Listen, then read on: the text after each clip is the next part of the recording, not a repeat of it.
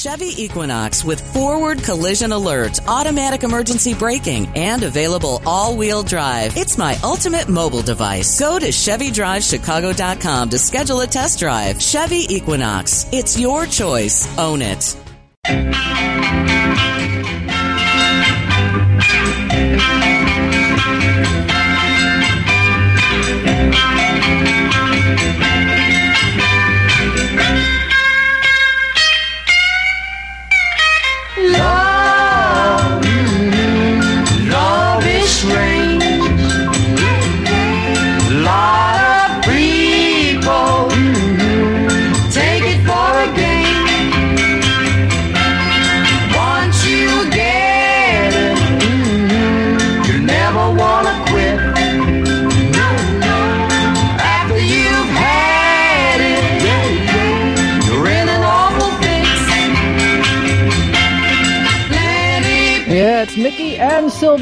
Love is Strange. As 1956 was coming to a close, that hit the charts. It was on Groove, an RCA subsidiary. By early 57, it got to number one on the R&B charts and number 11 on the pop charts. And Mickey Baker was a music instructor, and Sylvia Vanderpool was a student. And of course, she was later Sylvia Robinson. And I don't have to outline her contributions to R&B, but they were in the studio 60 years ago today. Two years after that was a huge hit and uh, they never did duplicate it, but they both went on to very interesting lives. All right, speaking of interesting lives, oh man, yeah, all the way around, including, including, and you need to, you need to actually go there, and that is IvorDavisBooks.com, including Ivor Davis, who joins us. Manson Exposed is the latest book, and what an appropriate time for release. Gee, I'm sure that was planned, but even so, Ivor, thanks for joining us. Uh, good evening, good evening, Rollye. And I must say, if I may just add this, a moment ago you said there was a lunar landing uh, uh, to coincide with that other occasion, and I suddenly thought, and this isn't too funny, I know, but but the Manson gang were a loony landing. Oh, yeah. So sorry That's- about that. that's I- I'm- perfect. I'm, I'm trying to be funny, but I just this is not really a funny subject, is it? Well, it's not funny, but it is loony. That that's for sure. And coming from a writer, that's uh, that's a great turn of a phrase. And don't think I won't steal it. So with Thank uh, yeah, right. with uh, with that in mind, oh, oh it, it's loony. Uh, but uh, b- before we even get to that, you uh, were not only involved heavily in that, but before that, you were heavily involved with the Beatles uh, in terms of uh, chronicling and uh, and writing. And how did that come about?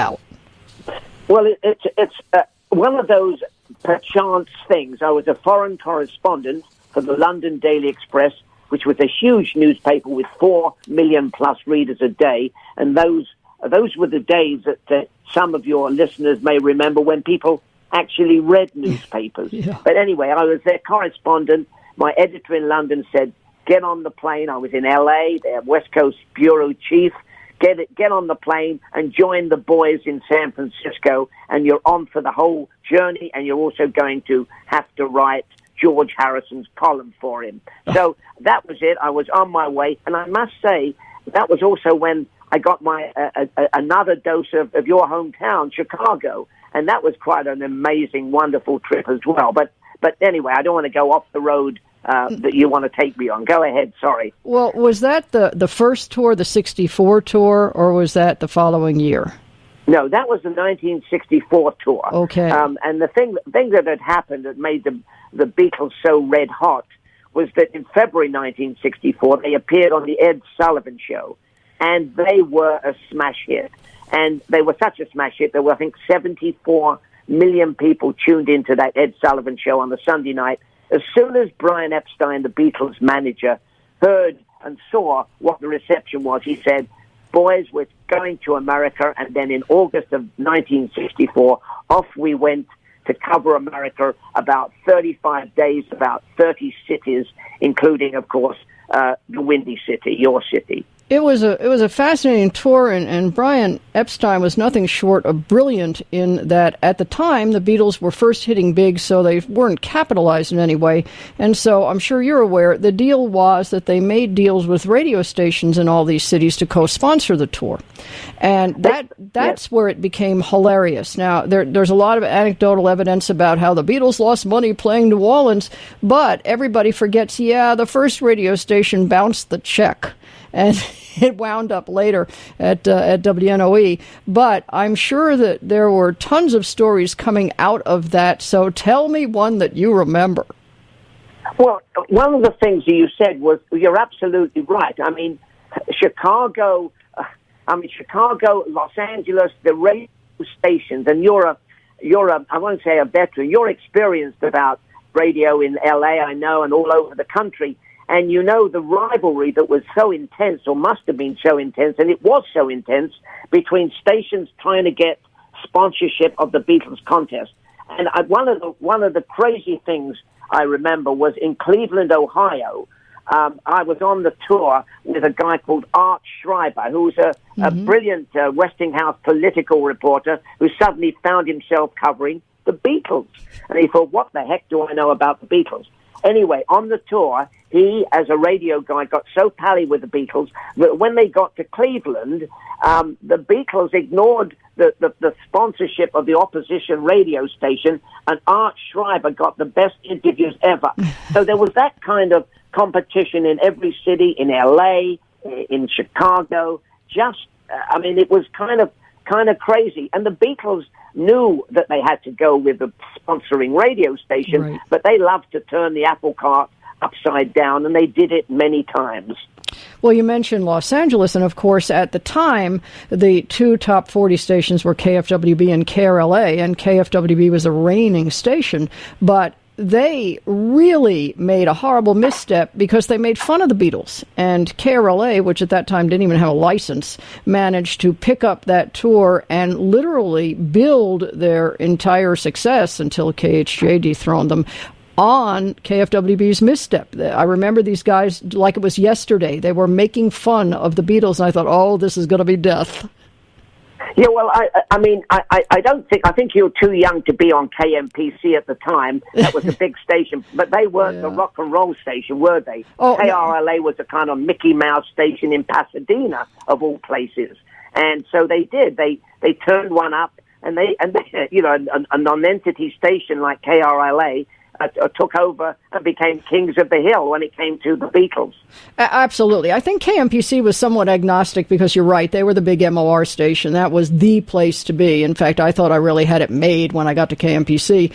But uh, KFWB had been so strong until then, the Crowell-Collier station, and they just blew it almost overnight due to the Beatles. And then, of course, you have things like uh, WFUN, they also ran in Miami. They put uh, Larry Kane on that tour, and uh, it not only put them on the map, but it really made Larry Kane's career. It did make Larry Kane's career. And Larry, who's a, a great guy and tells wonderful stories, and of course was on the trip with me in '64.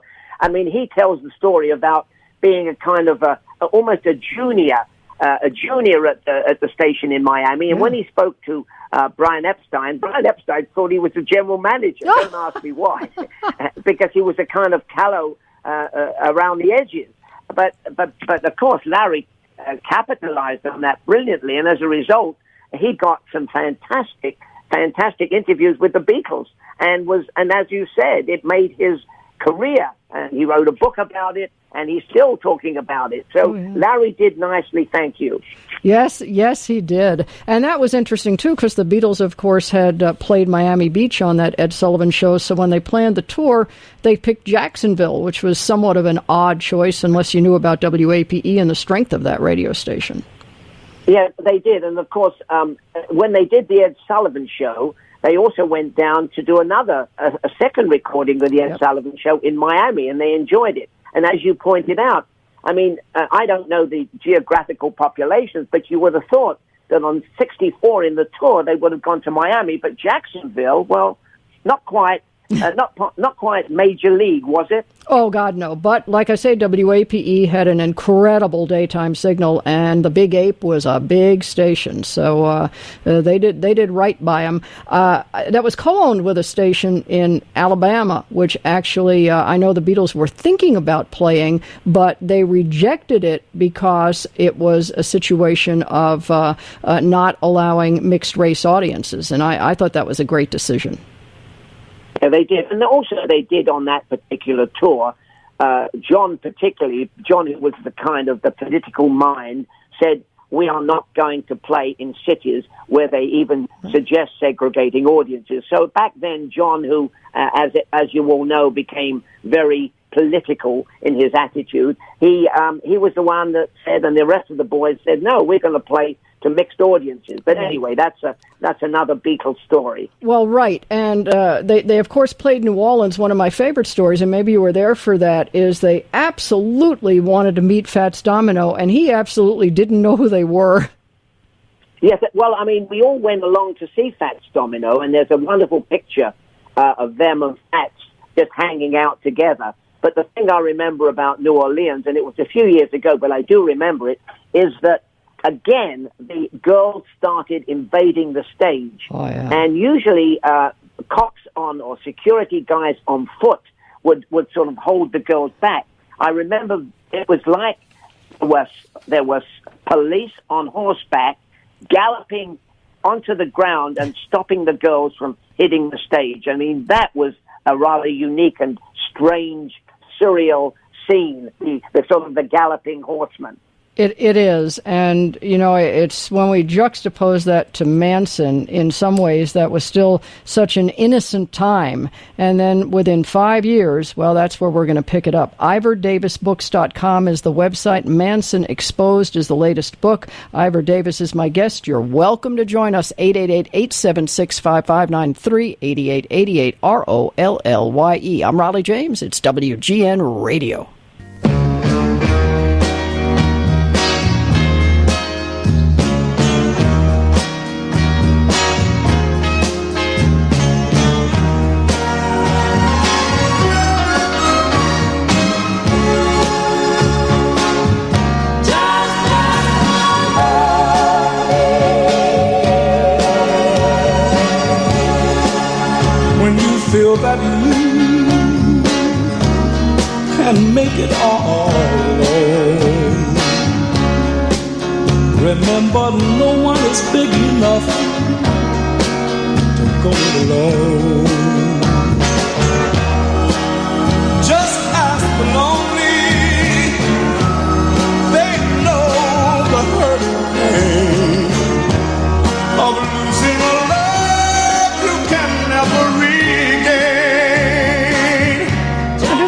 My favorite Four Tops record. Ask the Lonely, 1965 Motown, got to number nine on the R&B charts, 24 on the pop charts. It was their second top 10 on the R&B charts, but right after that, the next record they put out, "Baby I Need Your Lovin'," was uh, just, uh, just well, that was the first one actually, but uh, is uh, "Can't Help Myself," "Sugar Pie Honey Bunch." That's what broke it open for them, big time. But 51 years ago, right now, they were playing the Bronx at Gaelic Park. It was a triple bill with David Ruffin and the Chiffons.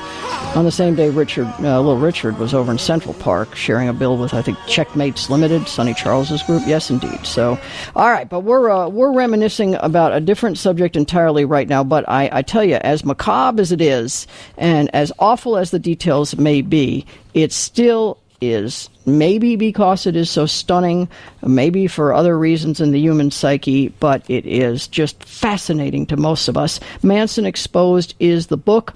IvorDavisBooks.com. The author, of course, is Ivor Davis, who is considered to be a Manson expert. And I got to ask you, Ivor, I bet you never thought you'd live to be a Manson expert. How did that come about?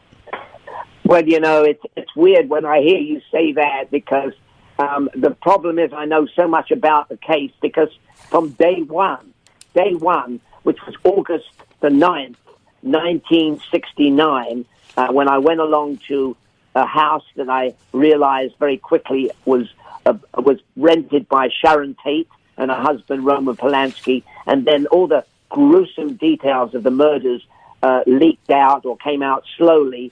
As we stood outside the gates of this house from the very first. And then, of course, being fascinated by this awful, awful crime, I ended up uh, uh, visiting the Spahn movie ranch where Charles Manson and his and his crazy cohorts lived.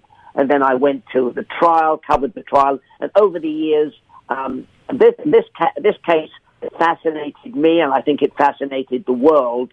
And I ended up uh, talking to so many people, and ended up uh, penning this this new book, Manson Exposed, which is uh, a 50 year journey into, I say, mad madness and murder, and um, and it's it's in a, it's here, and I'm I'm, I'm stuck with it. You know, it's interesting because as you look at Charles Manson's history, when you look at the rap sheet and all that, and, you know, starting from his birth to an uh, illegitimate birth to a teenager, and then uh, who wound, wound up drinking, and he's in reform school, and he's burglarizing when he's a young teen, and all this. You, you read all that, and then you get to the part of his band of followers. What I want to know, and maybe maybe you still don't know because I've never figured this out exactly what was it about him, and it's more than charisma, that enticed people to not, not only follow him, but to commit some of the most heinous murders? How did he pull that off? Well, first of all, you've got to realize he was a, as you pointed out, a product of a of, of a, a, warped childhood. His mother went to jail. He never knew his father, and um, there's a terrific series on uh, on um, Epix channel uh, that, that I watched last night, and I'm actually in it, so there's there's a little bit of, uh, of, of, of additional stuff. But but it tells you the way that Manson grew up, and when I watched it last night, he could have gone the other way, but he didn't.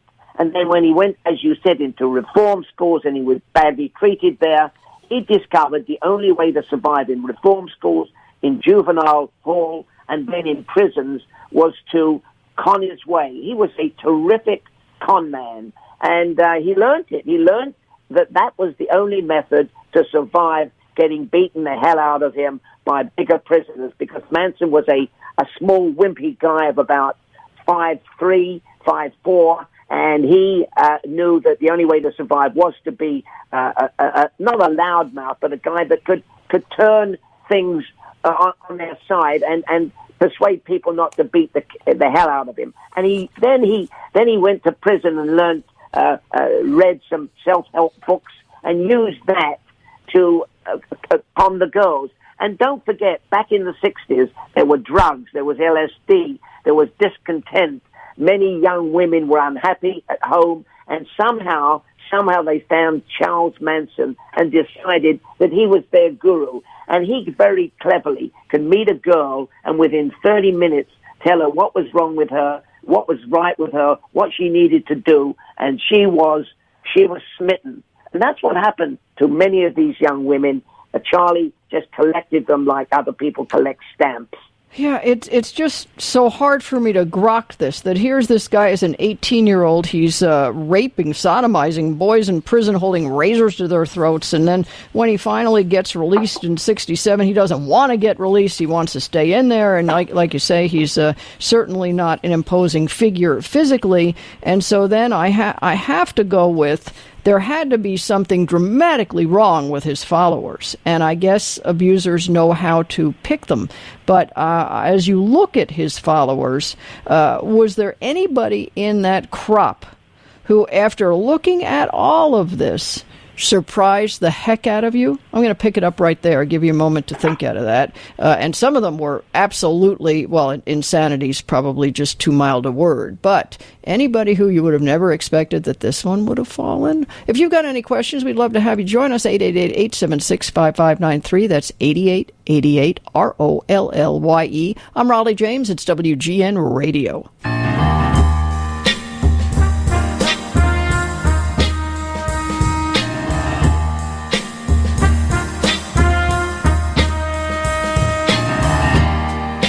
every little kiss there's a little teardrop.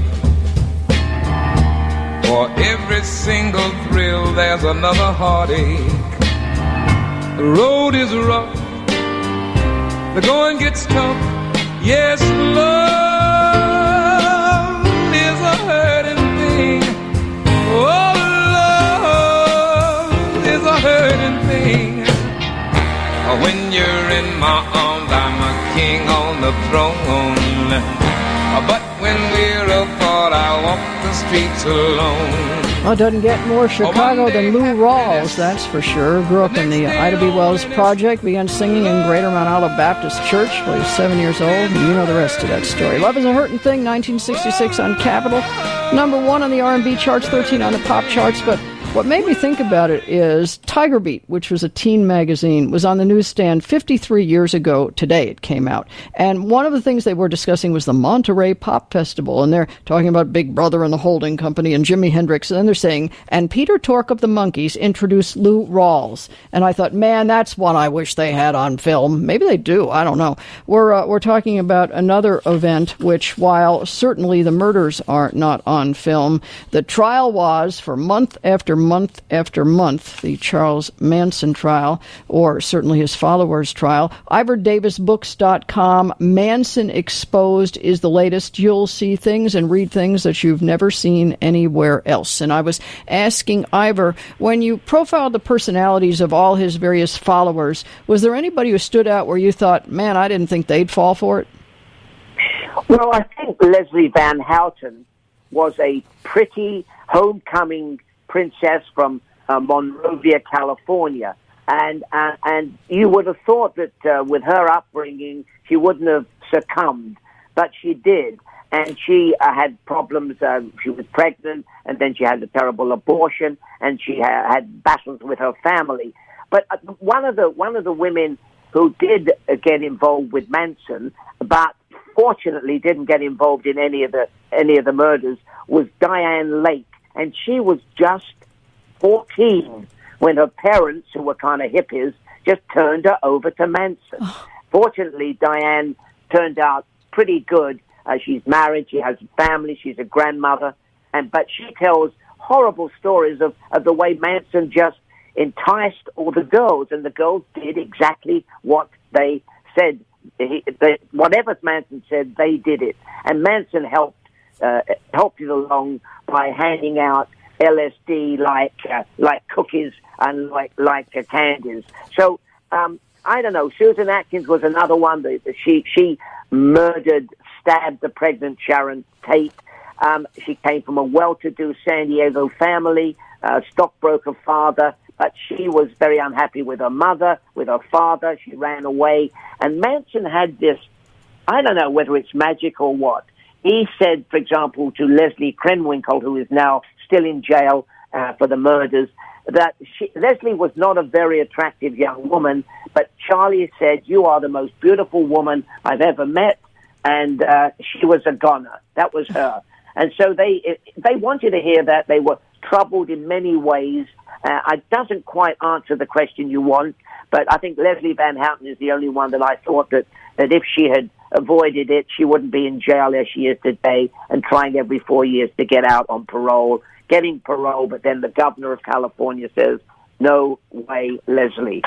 So that was a, a, a melange of the ladies who, who crossed the path of Charlie and unfortunately uh, were, were, were devastated by that uh, uh, get together, that relationship.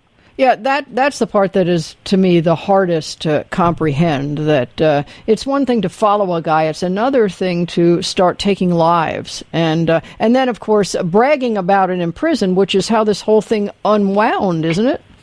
Yes, I mean you've got to realize that Susan Atkins was the one that blew the whistle on Charlie.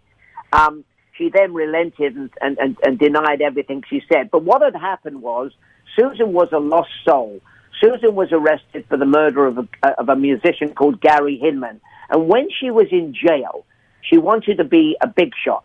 So she started talking to two of her cellmates who didn't believe her, first of all. And in this conversation late at night in their jail cells, in their dormitory, I should say, in downtown Los Angeles, Sybil Brand Institute, Susan Atkins told them how she had killed Sharon Tate.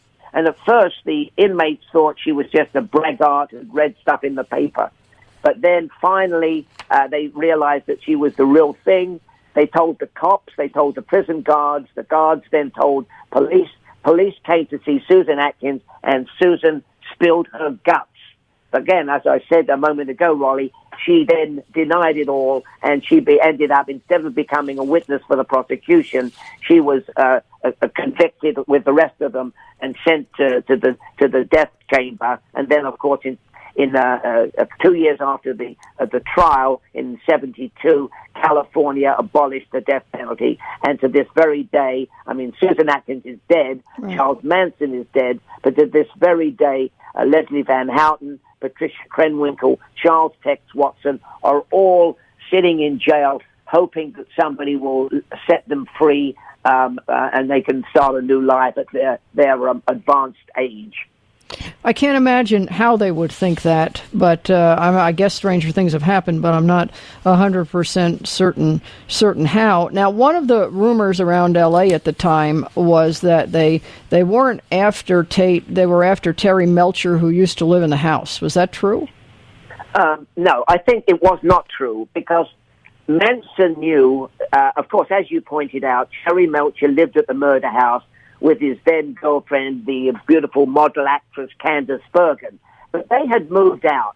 And what actually happened was that Charlie decided to send them out to, to, to carry out the carnage that they did because he wanted to send a message. He wanted to start a race riot. He wanted them to leave uh, signs in blood, in the victim's blood, at the house, which he, in his kind of crazed mind, uh, imagined that, the, blame for the murders would be placed on black militant Panther.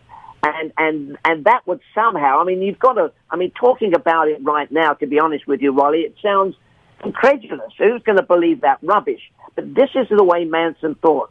Set the murders off, not to, not to get revenge against Terry Melcher, although he was angry at Terry Melcher for not giving him a recording contract. But he wanted to start a race riot, and somehow he thought that if if they left messages at the murder scenes, somehow the cops would think that it was it was blacks, uh, black Panthers that were responsible for these killings. It's a convoluted, mind-thinking, scrambled brains idea, but um, but that was the way Manson thought, and of course, it, it, uh, it, it believe it or not, during the trial which I covered, the district attorney uh, came up with this. Manson wanted to start a revolution, and the girls, even today, even Diane Lake, who, who I spoke to a, a few weeks ago, said we believed there was going to be race riots, and we believed Charlie was our salvation, and we believed we would escape to an underground city in the desert of California, and we would survive. So, um, what with drugs and LSD and all sorts of other uh, stimulants, chemical stimulants, they would have believed anything. It's a sort of a long-winded answer to your question, but I think Charlie knew, getting back to your original question, Charlie knew that Terry Melcher didn't live at the house, but he didn't care. So, I mean, I know where it is. Obviously, it's off of Benedict Canyon. It's between it's near Holmby Hills, basic area. But why that house? Well, Charlie had been at the house, and so had his chief lieutenant or lieutenant, Charles Tex Watson. Charles Tex Watson had actually stayed at the Terry Melcher Cielo Drive house because he knew Terry Melcher, he knew, uh, and, and, and, and he went there and they knew the locale. And, and, and also Charlie knew the locale. He'd never been into the house. He'd actually been in the car with Dennis Wilson, the drummer of the Beach Boys, who dropped Terry Melcher off with Charlie in the back seat. So he knew where the where the place was, and so did Charles Tex Watson, who, as I mentioned a moment ago, had stayed there and been to dinner parties there, but not with not with Terry Melcher, with the guy that was uh, uh, was looking after the house when Terry Melcher was out of the country. So, so the point was that Tex Watson knew the Cielo Drive house, and and and Manson knew what it was, and he was he thought it was a symbolic thing to send them out to this famous famous residence and create the, the carnage and the havoc that was created.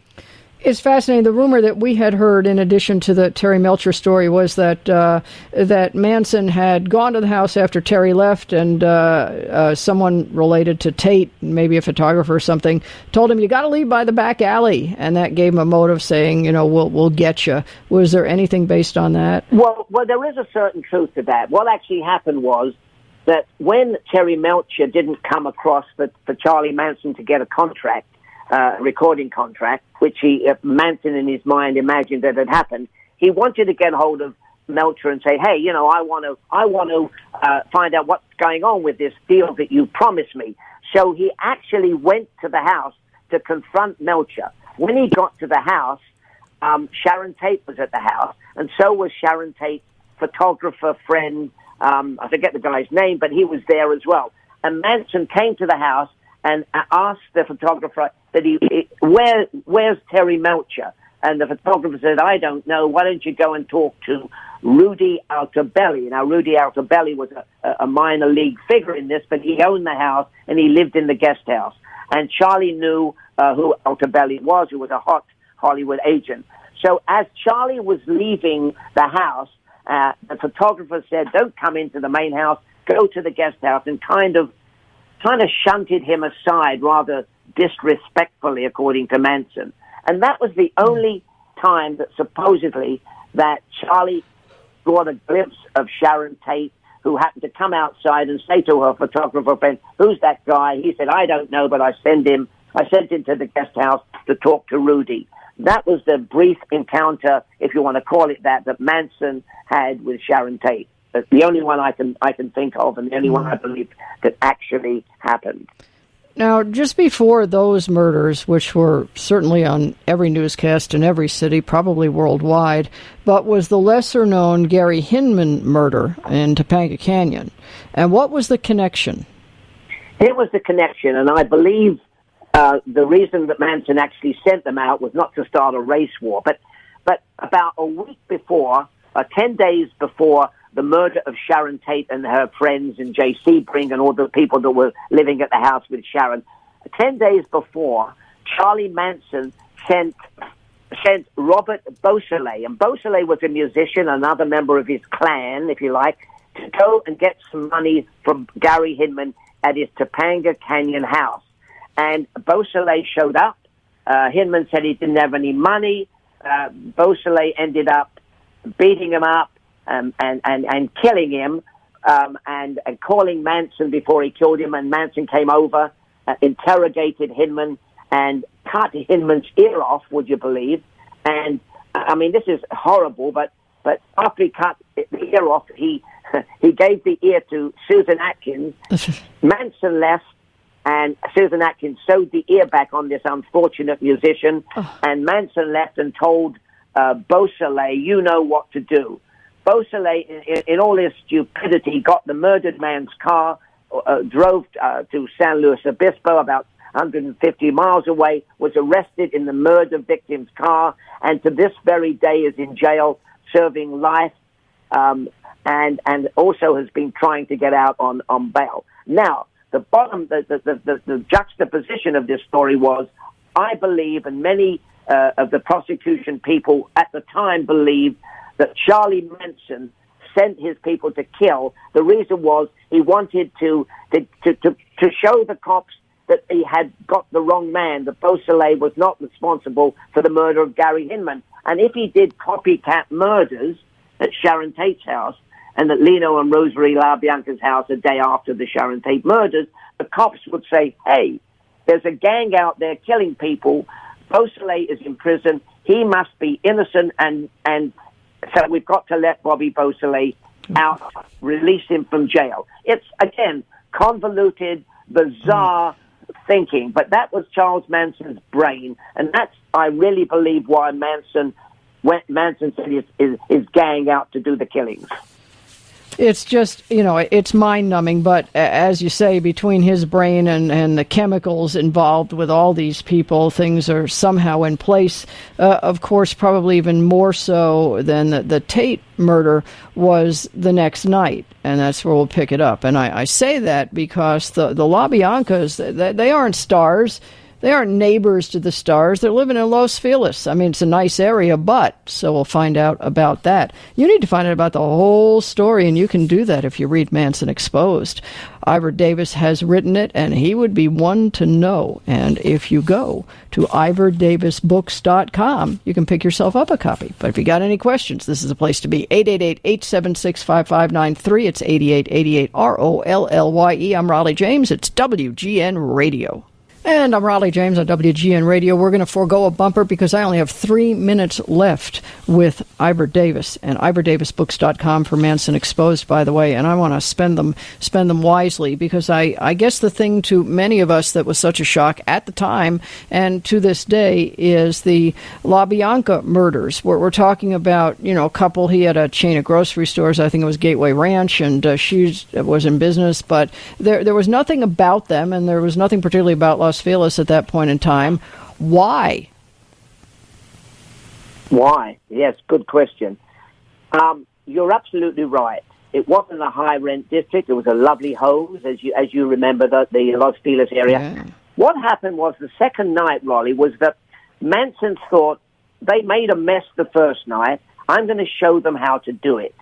So he went out in the car with them, uh, with the with, with with them, and, and he drove around randomly for about thirty to forty minutes.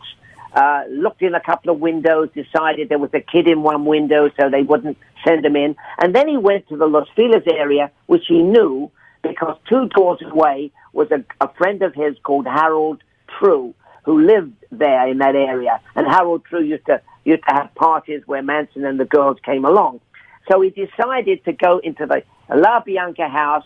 The La Bianca house, as you rightly pointed out a moment ago, were not famous, uh, were not, well, they were well to do because they had that grocery chain. But Charlie went into the house and he said, like a burglar, he, he uh, the, the La Biancas allowed themselves to be tied up. Charlie tied them up. He went out of the house. He went back to the car and he said to Tex Watson and Leslie Van Houten and Patricia Krenwinkel, go back in there. You know what to do. And Charlie, would you believe, got back in the car and drove off with Linda Kasabian, who was uh, one of the other Manson girls. And, and he said to the killers, when you've done, you, done what you need, you know you need to do, hitchhike back to the ranch. And they did. They did. They did the killings and they hitchhiked back to the ranch. And that was Manson showing them in his mind that, that, that this is the way to carry out a clean, awful murder. So that was the reason they chose Los Feliz. He knew the area a bit, and unfortunately, the, the La Biancas were in the, the, the, the wrong house at the wrong time. Otherwise, uh, uh, they were uh, they were also innocent victims. I guess in the final analysis, it's the old, it's not possible to analyze crazy. And that's, that's really what we're talking about here. This is off the scales insanity, and maybe that's what makes it a fascinating read. Maybe because you're such a great writer, I enjoyed reading it. Manson Exposed is the book, IvorDavisBooks.com. Thanks for spending an hour with me, Ivor. Thank you for having me, and we've got a lot to talk about to Chicago and other things another time, I hope. Me too, thanks. All right, so that'll that'll be fun. Just uh, it is a great read, and and you should.